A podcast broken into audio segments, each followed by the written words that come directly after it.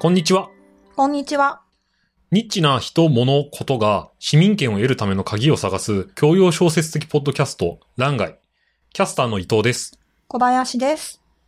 この番組は、ウィキペディアの情報と我々の実体験をもとに、ニッチが市民権を得る鍵は何かという問いの答えを探すためのサブ問い、何が新しかったのか、違ったのか、魅力だったのか、どうやって広まっていったのか、今と昔で何が変わったのかについてディスカッションし、最後にニッチが市民権を得る鍵は何かについて考えていきます。 eBay についてお話しする第2回。今回はどのように広まったのかというお話をしたいと思います。あの、前回は何年だ98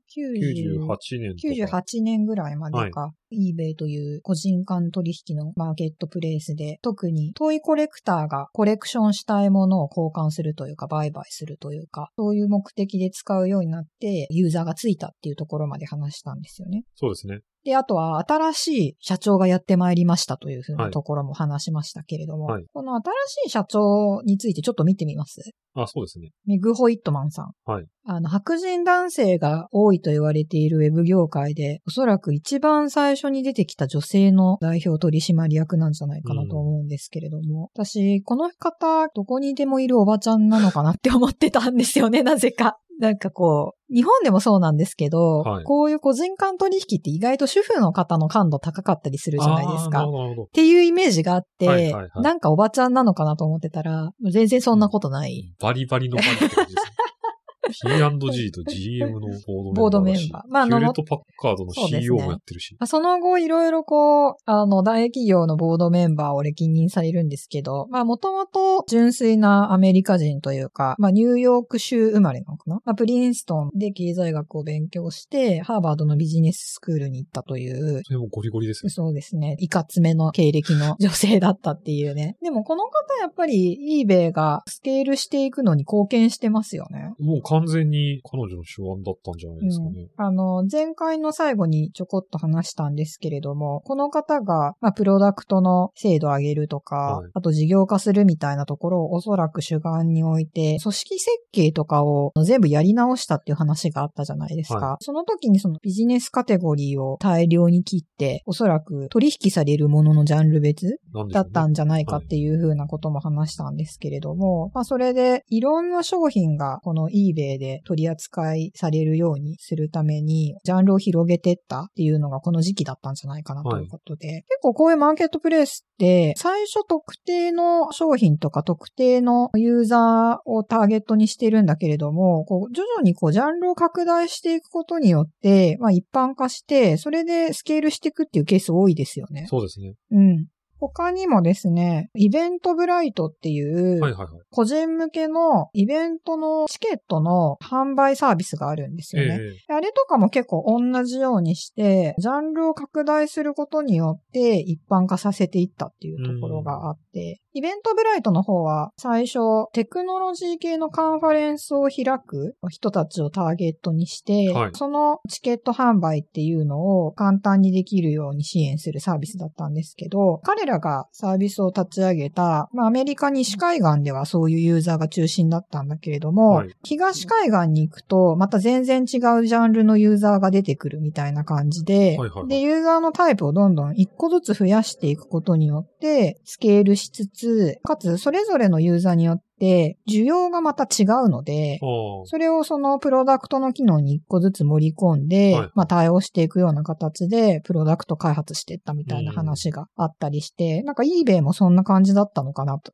と思いつつ、そうですね。はい、見ておりますね。スタブハブっていう、これ多分チケット販売だと思うんですけど、うん、うん。会社を、もうちょっと未来の話ですけど、はい2007年に買収してたりとか、うーん、確かにななんんかかこう。おっしゃってくださったみたいに、個人が買ったものをやり取りしたくなるもののジャンルとして、うんうんうん、そのチケッットってあるのかもしれないし、うんうんうん、なんかそれがその、さらにサブカテゴリーの中にいろんなジャンルがあるっていうのもそうなんでしょうね。うんうんうんうんうん。なるほど。親和性があるはいはいはいはい。形なのかなって、うんうん今話を聞いてて思いましうんうんうんうんうん。でた。はい。まあ、彼女のあの活躍によって急成長したと。はい。いうのが、まあ、2000年前後ですかね。ですね。うんうん。で、まあ、カテゴリーを増やしていくって今話があったようなところで、さらに成長していくっていう流れの中で、あの、有名なペイパルを買収していると。ね。まあ、その決済機能を取り込むっていうのは自然な流れだと思うんです確けかれに。ども、確かに。やっぱりペイパルといえばじゃないですか。そうですね。ペイパルマフィア。おーこの買収のおかげでマフィアが誕生したんですね、逆に言うと。で、今やテクノロジー業界の暴れん坊将軍、誰かなわかんない な。某イーロン・マスク氏が、全部言っち ゃった。某マスクじゃないです。彼って創業者だったのかな、ペイパルの。えっと、ペイパルじゃなくて、えうっん。と、もう一個のペイメントサービスを持っていて、合流した時にあ、っそうかそうてか。いう。ペイパルの創業者っていうか、もうちょいこう、ペイパルの前身の、あの、サービスというか、あの、事業の立ち上げをやったのが、まあ、イーロン・マスクだったわけですけれども、彼が作っあ、たそ、れ X.com だ。彼が作った会社を、まあ、eBay が買収しました。でもなんかこうやって考えてみると、ペイパルってもうすでに当時、やっぱり注目されてたサービスだったと思うんですよね。はいでそれを買収することのできた eBay っていうのもなかなか資本力もあると思いますし、そうですねまあ業界でも地位を築いていたんだろうなっていうことが伺えますよね。ちなみにこのペイパルの買収で、某マスク氏は約200億円手にしたそうです。へー。それ何でもできるようになります。そうだね。だってこれ、彼まだ相当若い20代前半とかですよね。 確か。20歳前後ぐらいの気持ちじゃないですか。そんなことはないんじゃないですか ?95 年にスタンフォードの大学院にあそうかそうかそうかしてるので、さすがそにんなに二十歳前後ってことはないと思いますが、まあさすがにそんなに若くはないのか。とはいえ多分30はいってないでしょう。うんうんうんうんうんうん20代後半かなくらいなんですかね。うん。あ、でも意外と想定よりも年齢いってました。まあ、今50歳だから、うんうん、 31あ、30ぐらいか。そえう、ですね。そうなんだ。意外と年齢いってた。ものすごい早く売却したのかなと思ってたので。なんか一応95年代にもマスク氏はコンパック社のアルタビスタ部門に何かの会社を売ってたりとかして、それで25あ億円とか、そうだったのか。なるほどね。あ、じゃあ、スタンフォード退学してやった会社っていうのが、ありますそのはい一番最初オンラのインコンパックに売ったっていう会社だったんで電すか。通出版ソフトの ZIP2 社っていうのを作ってたらしくて、へーそれを売ってますね。なるほどね。で、XCOM を始めたのが1999年。うんあうんの、eBay の話じゃなくなったんですけど。 なるほどね。暴れ結ん坊将構軍まあ、だからこの時期に、あの、eBay はいろいろ企業の買収をしてるということですよね。してますね。うんうんうんうん。で、2008年に全世界展開うんうんをするようになりますと。うんうん。で、もうその頃には、レジスタードユーザーズがハンドレッズオブミリオンズで、従業員が1万5000人、なるレほベニど。ューが7.7ビリオンダラー。なるほど。 ちょっとよくわかんないです。 8000億円ぐらいってことですかそうですね。なかなかすごくないですかまあそりゃ、なんか、イーロンマスクに200億円渡してても、 まあ、別にって感じです。えー、なる渡してほどたねわ。でもなんかこの時期ちょっと全盛期って感じしません eBay ね。うそんうですよね。うん。で、ちょうどこの2008年で、ウィットマンさんの時代が終わってしまうんですね。うん、うん、うん。で、ジョン・ドナホールさんかなに、えっ、と、まあ CEO が移ると。うんこのホイットマンさんは結構その後もいろいろなところで活躍されてますよね。そうですね。ちょっと、まさか知らなかったんですけど、去年ちょっと騒ぎになったクイビーの CEO だったっていうのを知って。 そう。でも私震えたんで、すよその eBay って最近あんまり名前聞いてなかったんですけど、なんかその去年、キビの CEO が元 eBay の社長のこの女性だっていう、なんかそれでふっと思い出したんです よね。そういえば eBay どうなったんだろうみたいな。なるほど。うん。だから、あれが結構、なんか最近の eBay 関連の話題話題では実は一番ホットだったんじゃないかっていちう。ょっとだいぶ失礼なこと言ってますけど、大丈夫ですか、 ね、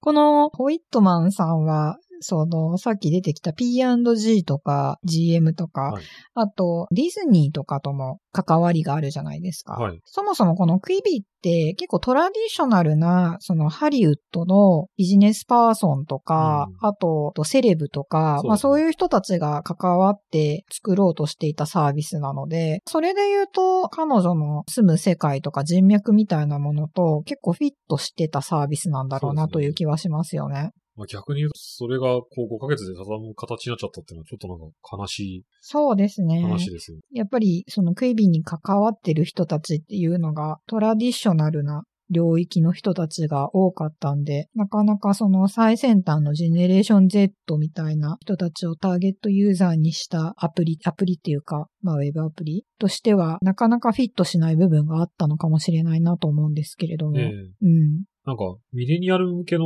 サービスになっちゃってるっていう批判がされてました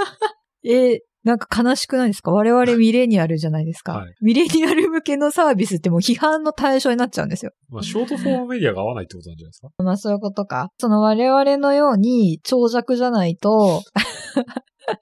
満足できないみたいな、ちょっと一定のジェネレーションの人たちの発想で作られた、まあ、短尺メディアっていうのが、まあ、そもそも、そうですね。なんか、フうォんーマットと対象者がマッチングしなかったってういんうんううんうんうんうん。ことなのかなってはいはい思ってたんですけど。なやるっぱほど、ね。 Z 世代の方々が割と短尺プラットフォームといえば TikTok ですけれども、うんうん使ってる使い方とセレブを集めちゃうみたいなやり方がなんかちょっとずれたっていう。うー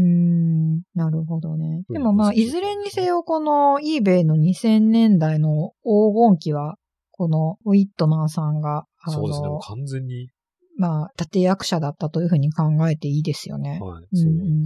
んあの、さっきのイベントブライドの話もそうですけれども、これマーケットプレイスが広がってこう一般化していくときのなんか型を作ったっていう意味でもすごく意味があったんだろうなと思いますね。ああ。